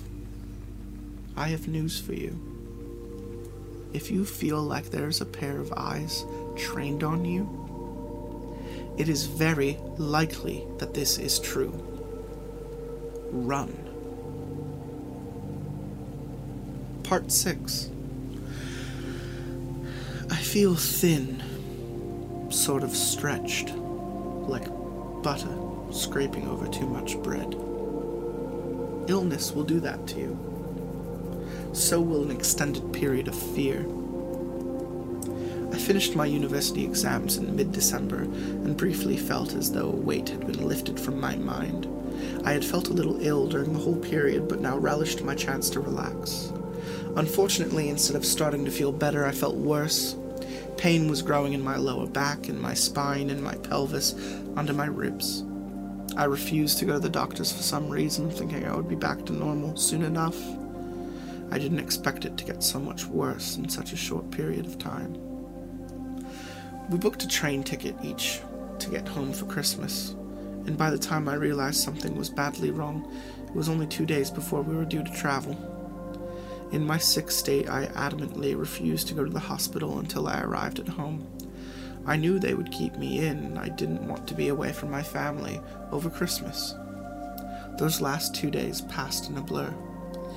My boyfriend set me up on our sofa with a thick quilt and dim lighting. The glare from the light had been giving me not migraines. The glare from the light had been giving me migraines. I didn't move, if I could help it chunks of my memory have disappeared. I remember stupid, insignificant things like the way the bare skin of my legs stuck to the leather sofa, even though I felt as though I was freezing cold. The way I couldn't focus on my boyfriend's concerned face because his eyes were too bright, and they made my headache worse. Eventually, the day came to travel. My boyfriend bundled me into a taxi. The driver Worried, asked him if I was all right, if it might be better to just take me to the hospital.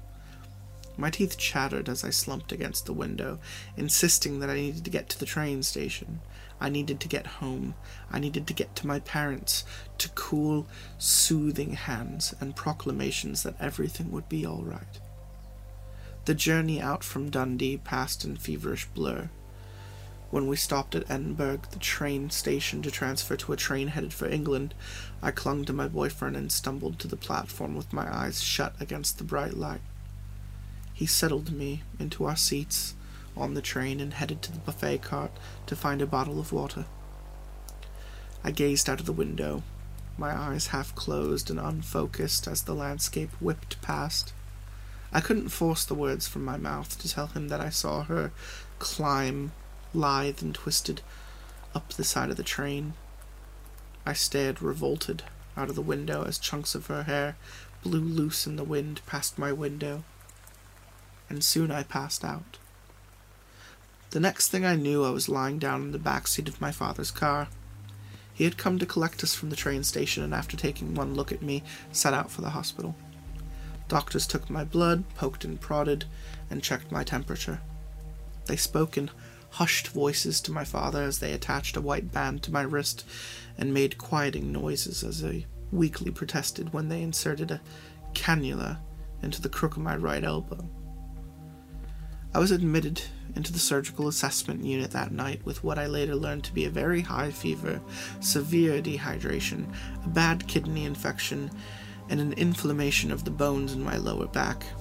It was pure agony. I could not move.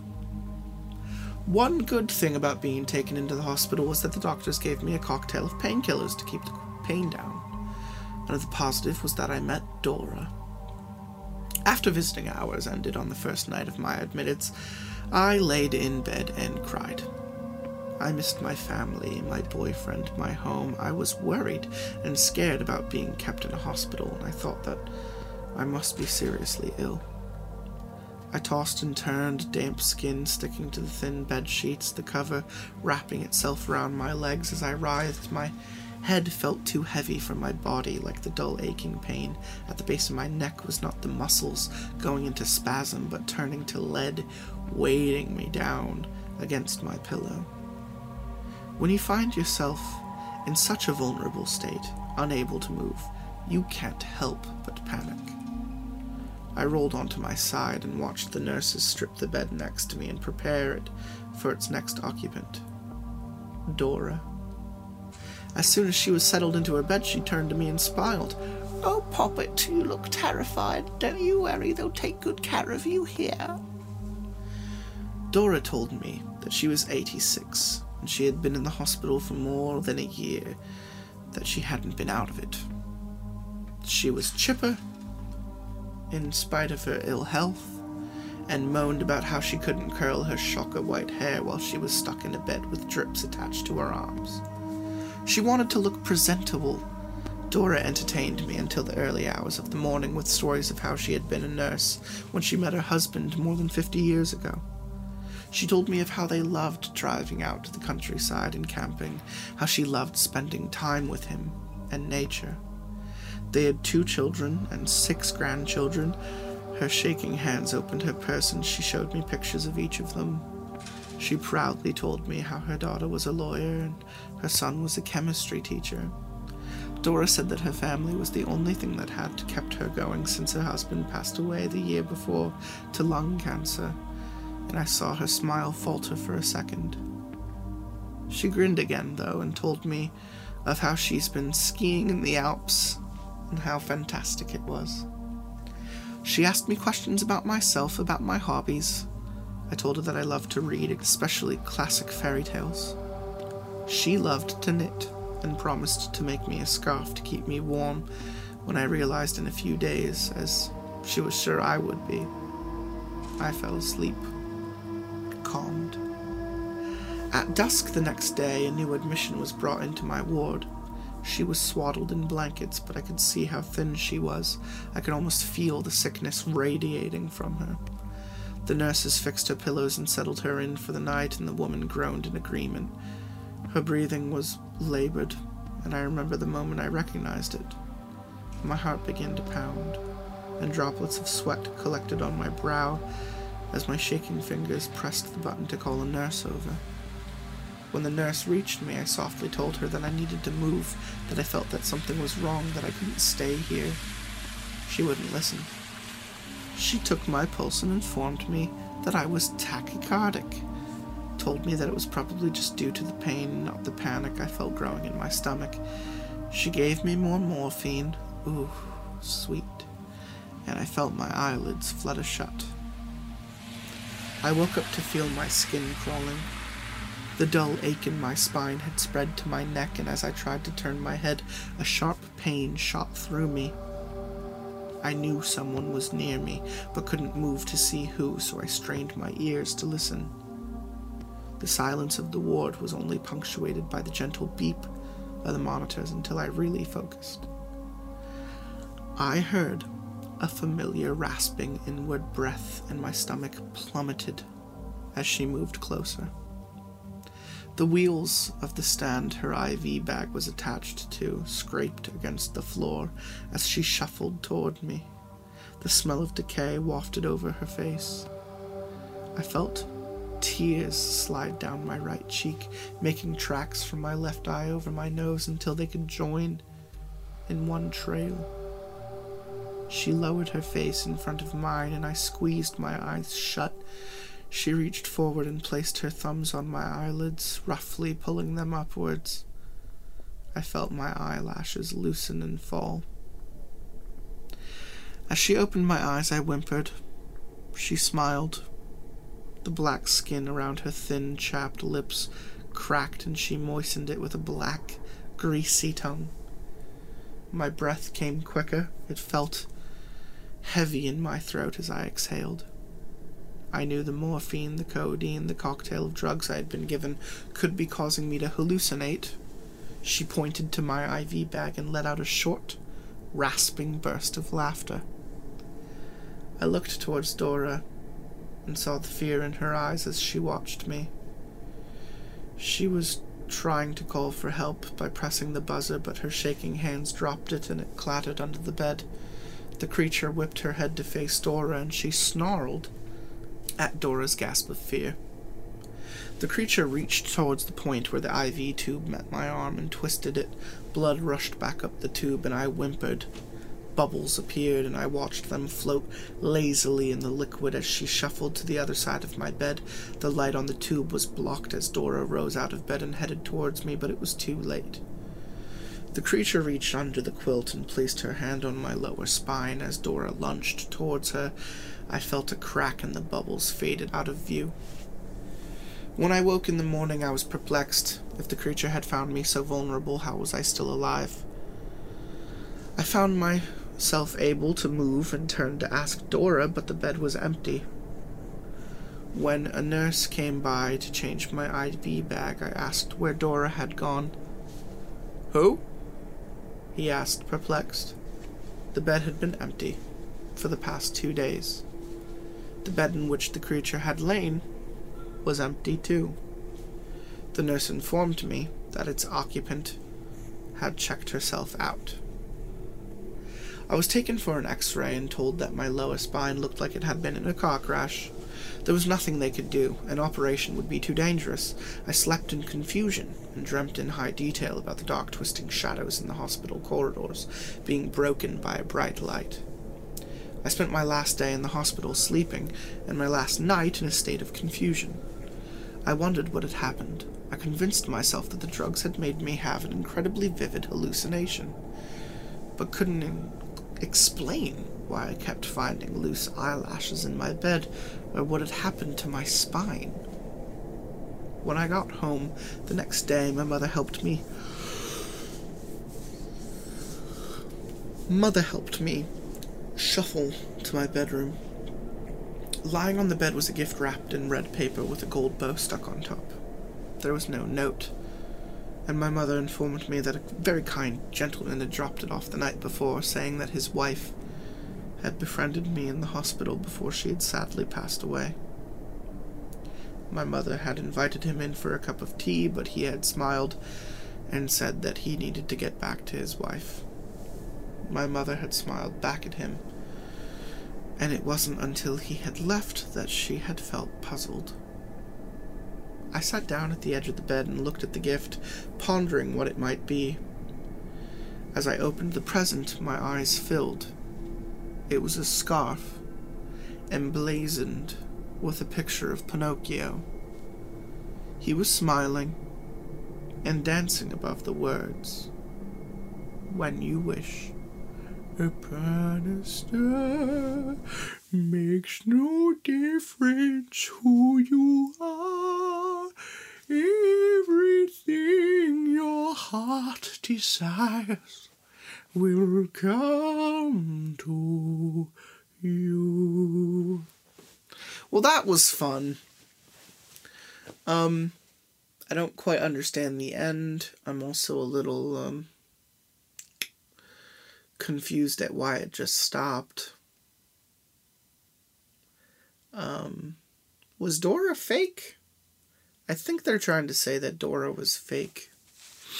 That Dora might have been a manifestation of her maybe her good thoughts, maybe, and maybe her good thoughts fought her bad thoughts finally and she got over it. That's my interpretation. If both beds were if both beds were free, you know, it's it's tough. There's there's weird stuff going on in this story and I can't really make heads or tails of it really. Um my my only end note is I hope people didn't hate my fucking British accent because you just had to listen to it for the last fucking hour and 20 minutes.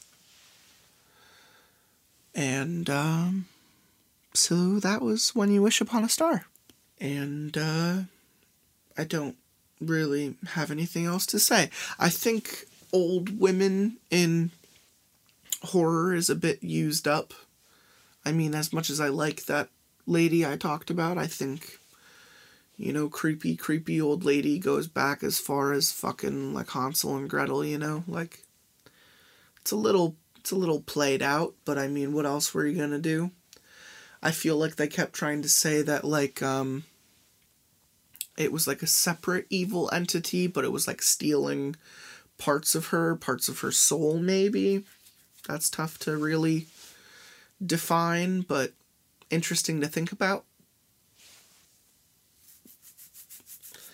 Um, I feel bad for Pippin, man. I mean, I know, like, rule number one of dog or pet in a horror movie is almost all the time pet is going to die, but you know there are exceptions like uh, like alien you know. Jonesy i think that's cat's name jones. I'm pretty sure it survives a bunch. Um so you know it's it's tough for little old pip little old pippy he he went out in a barking blaze of glory didn't he? So uh you know there's that. Um yeah, so that was a that was a fun episode, fun little New Year story. I, I felt like I was um I felt like I gravitated towards this because of New Year's and you know how you're supposed to like uh do your whole New Year's wish thing. You know, my my wish is to be less fucking sad in 2020, but you know, you know, I'm still working on that. Um but uh Whew, that was uh, that was a crazy fucking story. I'm probably gonna have nightmares tonight of creepy old smiley women. I mean the the sharp teeth and overstretched mouth thing is a little played out too. You know, like that's a discussion we've been having for I don't know, like 70 episodes. is the needle teeth is needle teeth necessary? Can't you just be can't you just be creepy? Like I felt like if this was a movie wouldn't it almost have benefited from being like PG 13? You know, like this doesn't really need a rated R.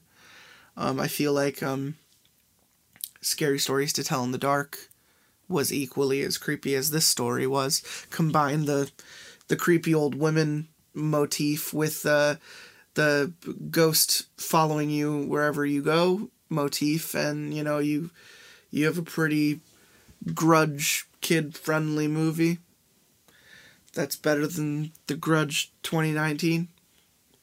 That shouldn't exist. Anyway, that was the story, and this was episode 155 Captain Death Solo. And uh, you know, I'm just gonna I'm gonna I'm gonna say it because I have to say it uh snooze snooze you later fuckers. I'll be back when I'm back. We get there when we get there. Um, but no, seriously, take care, everyone. I hope uh, early 2020 is good on everyone. I want to see everyone, uh, you know, commenting on episodes in the future. Um, there might be some su- surprises here or there, um, you know, to, to keep people satiated, perhaps, as the months go by. I might not disappear from the earth um, so you never know. Keep an eye on the Facebook, keep an eye on the YouTube. You never know what you're gonna see. Wink. Fucking wink. Anyway. This has been Captain Death, episode 155. Lots of pasta. As always, stay spoopy. I wait till the day's end when the moon is high